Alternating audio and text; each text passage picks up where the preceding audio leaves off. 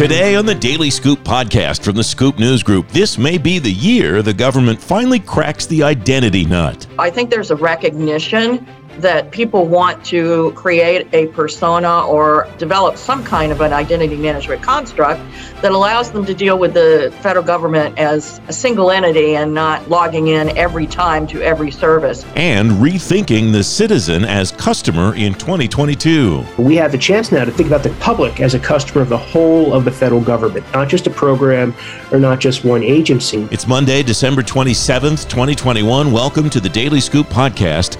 Every afternoon, you'll learn what's going on today in government. I'm the host of the Daily Scoop podcast, Francis Rose. A change of pace this week, a look ahead to what's coming in 2022. Some of the most experienced practitioners in government will give you their top two for 2022, the two things they think you should watch in the new year. First, though, I want to remind you IT leaders from the Energy Department, the IRS, the State Department, and the Joint Artificial Intelligence Center at the Pentagon are coming to the Government Forum 2022. It's Wednesday, January 19th at the Ritz Carlton, Pentagon City. You can read more about it and see the agenda in today's show notes at thedailyScoopPodcast.com. The new customer experience executive order includes broad requirements for agencies to execute and some very specific tasks certain agencies should undertake. It also includes tight timelines for agencies to hit. Margie Graves is senior fellow at the IBM Center for the Business of Government and chair of the Industry Advisory Council. She's former deputy chief information officer of the United States. Margie, welcome. So I got to give you a little bit of a hard time because I said choose your top two things for 22 and you gave me four. So I, I, I, I think in the spirit of the holidays, I'll let it slide. But let's start with the first one. It's CX. What stands out to you that agencies should be thinking about now for next year? Well, I'm, I'm really excited that the CX uh, executive order has just dropped. So many people have worked to make that happen over the last few years, and it's finally front and center.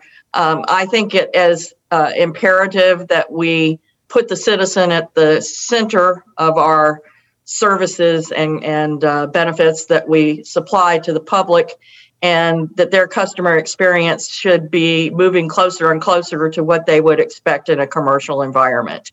Um, and we're doing several things in order to do that, including um, identity management and some other approaches in terms of uh, having them co create and, and, and co author some of the uh, approaches with us. Identity management, of all of the things that you mentioned, seems to be the hardest one for the government to crack. There have been all kinds of cuts at trying to make that work.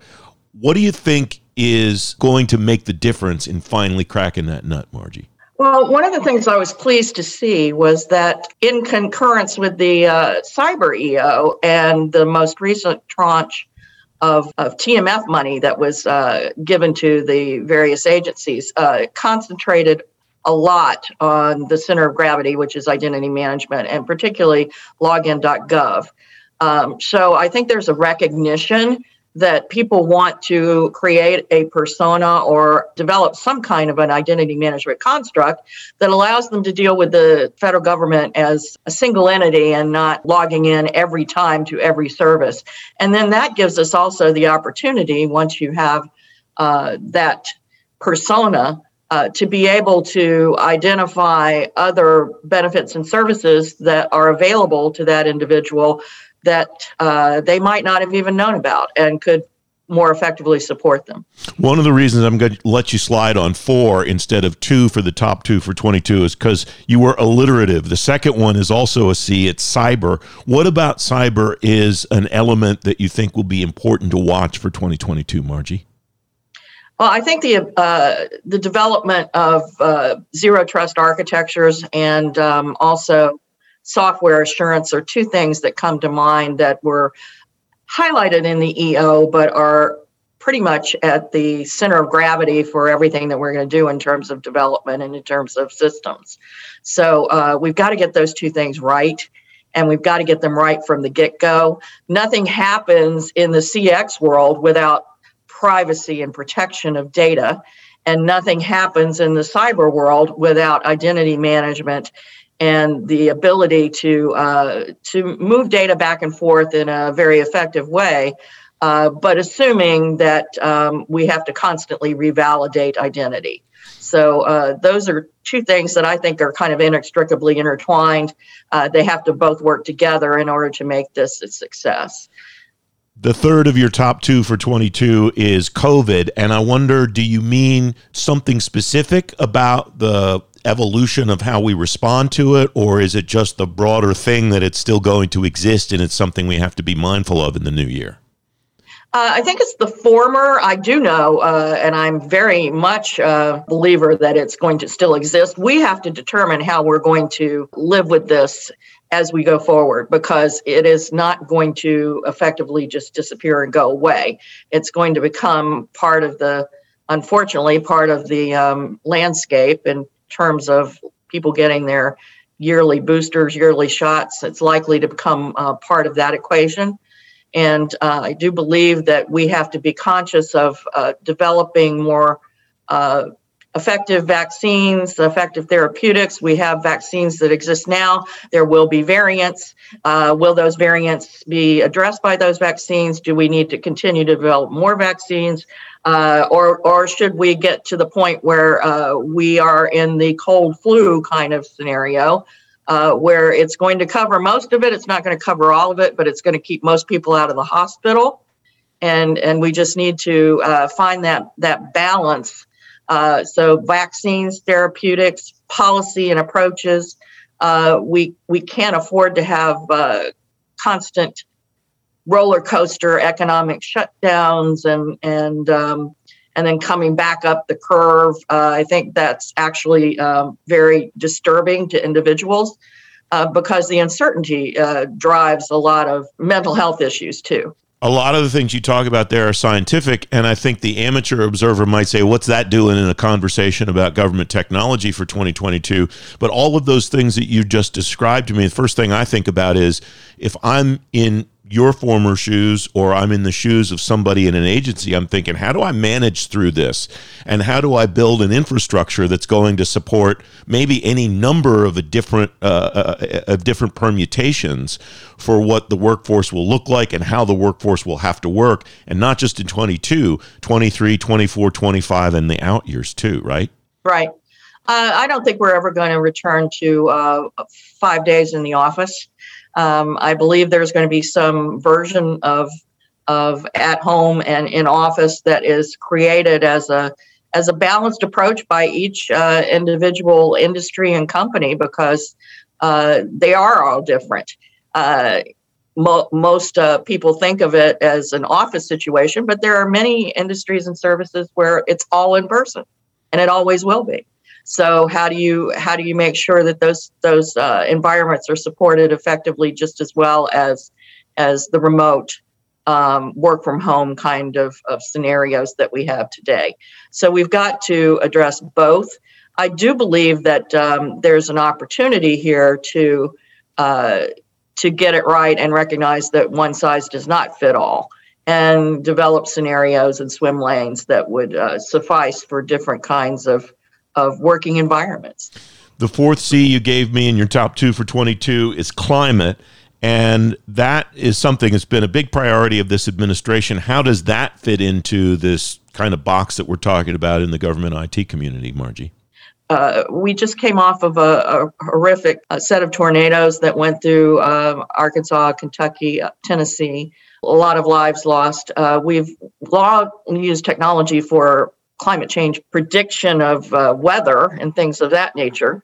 But in actuality, there are ways to use technology to actually measure, monitor, and reduce the causes of climate change uh, over time, including carbon footprint and also uh, methane footprint. So, I mean, there are things that are being done today. The uh, United States has entered a partnership with uh, New Zealand to uh, put up a, a methane satellite, methane sat, I think they call it.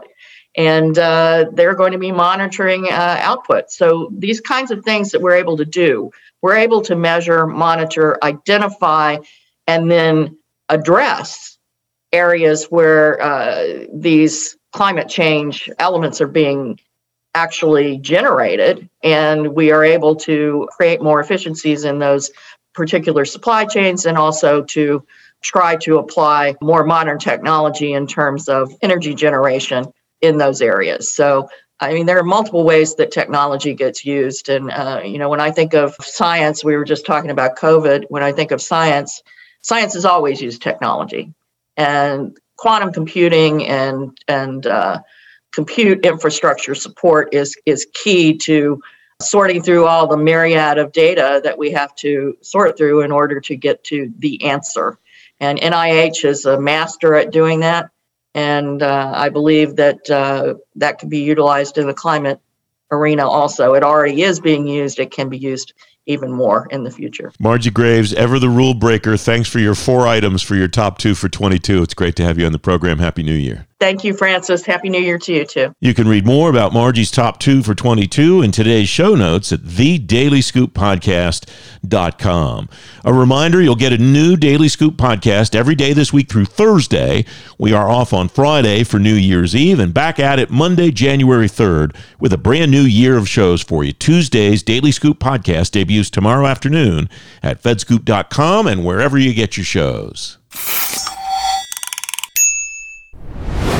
Federal agencies are rethinking their back to the office plans with the spread of the new variant of the coronavirus. Several agencies have released their plans, but may change them. Jonathan Alboum's, Federal Chief Technology Officer and Principal Digital Strategist at ServiceNow. He's former Chief Information Officer at the Agriculture Department. Jonathan, welcome. Thanks for coming on. Looking forward to 22 and what organizations might do is one item that you've listed as your top two for 2022 mm-hmm. the return to work and the future of work. What should agencies be thinking about now, given all of the potential variables that might exist in the coming year, Jonathan? Welcome.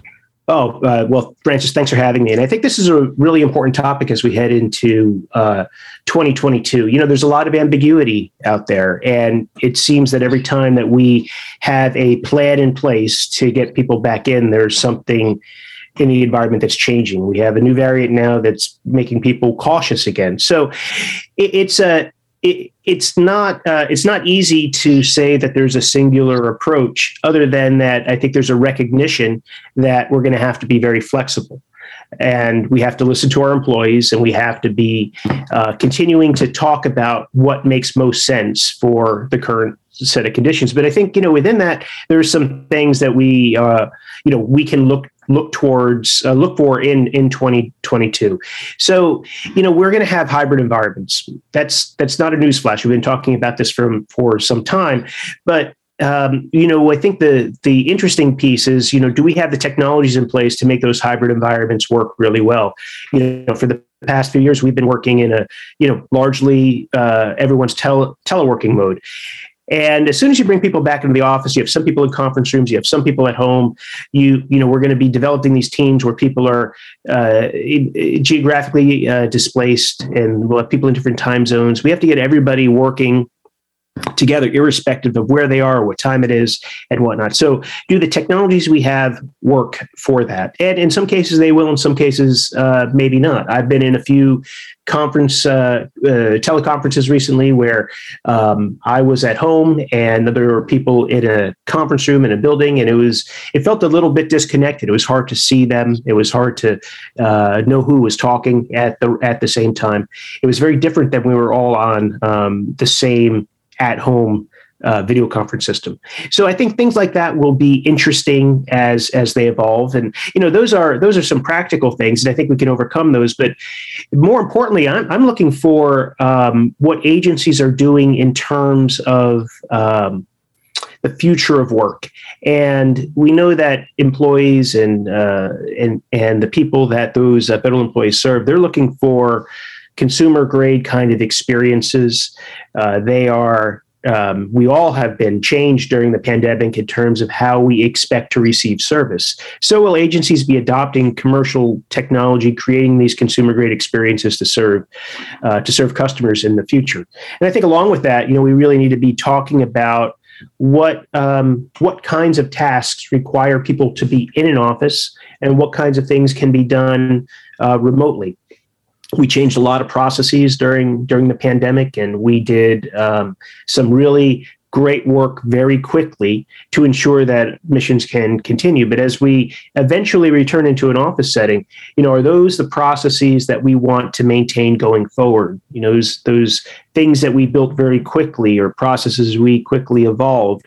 Will those things um, last in a in a post pandemic world? Will they be sustainable? Are they secure enough?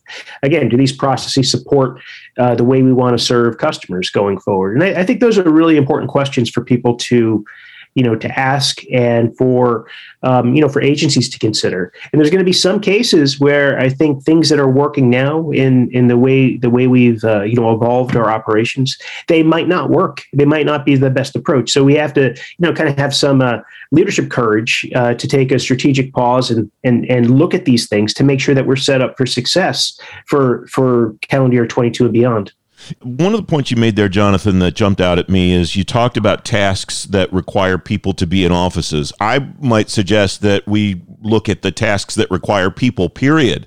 Um, you and I have talked about automation on a number of occasions in the For past. Sure. I had an experience with a private sector company in the last 24 hours where I don't think I dealt with a human, but the chat application that the company used got the job done. And I wonder if that's not an element of this return to work oh. and future of work thing that you propose as one of your top two for 22. Well, I, I think um, I think it certainly is. You know, we, we've talked before about this idea of hyper automation, mm-hmm. and you know, my definition uh, for that is where you have a variety of technologies, things like chatbots, things like uh, robotic process automation, workflow, uh, maybe AI or machine learning kinds of capabilities that you bring together to take those processes that used to have people uh, participating in them and eliminate the person to as great an extent as possible. And you know, when you're doing that, you know, those technologies are kind of like Legos. You can put them together in different ways. If you can be, you can be really creative and organize those technologies to, uh, as in as in your case, you know, eliminate the need to interact with somebody. And that changes, again, the dynamic of how you interact with your service providers, be them in government or industry. And suddenly you're doing it on your time. You're not doing it on uh, someone someone else's time. We, we, during the pandemic in government, we we uh, partially digitized a lot of processes by maybe adding you know a video conferencing component or a digital signature but you were still doing a manual process because you had a government employee at the other end of that process interacting with the customer and that's good but it could be better. It could be fully automated. In some cases, it makes sense to fully automate it because you're no again you're no longer tied to that employee's work schedule. You can get your work done when you want to, and there are a variety of t- programs and times where people are interacting with the government where it makes more sense to do it when I have the free time to do it, as opposed to you know disrupt my my day. So I, I, I agree with you. You're onto something there, and there's there's a, a connection there. I think with the uh, the President Biden's executive order on customer service as well you know taking uh, the uh, uh, the way we serve people and really looking at it from their point of view and and really evaluating the the quote unquote time tax that that people have um, experienced when interacting with their government. So there's a lot there that we can build on. The second point that you chose for your top two and 22, Jonathan, is that EO on customer experience. And you link it to that to, to customer experience being the second pillar of the president's management agenda that must signal to you i guess that this is going to be maybe priority 1 or 1a for the administration in 2022 uh, I think it. I think it has to be. Um, again, you know, it's not just the way the expectations have changed, but we've invested so much over the past several years in, in modernization and in uh, d- digital transformation technologies. It's time to move to this idea of uh, digital acceleration. I think where we're putting all these great investments to use. Uh, the, the administration, this administration, prior administrations have built capabilities that we need to harness right now, whether it's the Centers of Excellence or Technology Modernization Fund, uh, the uh, 18F, USDS. These organizations, they have great resources. And if we organize them in the right way again and we apply them to these big customer service challenges, we can make a tremendous difference in the way government serves people and you know that is an underlying um, you know factor in the way people think about and how they trust their government and trust in governments you know really at a at an all-time low so i think there's a a much larger uh, impact of having um, you know, good customer service and having good experiences in the way people think about and interact with their government. You used the term a few moments ago, Jonathan, consumer grade experiences. Is that what government should be aiming for? I think government should be aiming to uh, serve citizens the way they expect and deserve to be served. And that's that consumer grade experience is how we've all been uh, trained over the past several years as we interact with the brands that we you know that we like and we, we do business with so in many cases um, i think that's the right approach because it begins to change the way uh, we think about government. We think that we're being served by um, you know, by a private sector organization that you know has our has uh, you know our allegiance in, in terms of who we do business with, and you know, I think government needs to have a you know similar mindset in terms of attracting and retaining retaining customers, and you do that through through great you know great experiences, and you know, there's there's another uh, aspect to this, uh, Francis. We've talked about in the past. Um, you know, we, we I've shared before that I think that we need a a national digital strategy in order to create the kind of environment that um, you know we're both describing in terms of how we we serve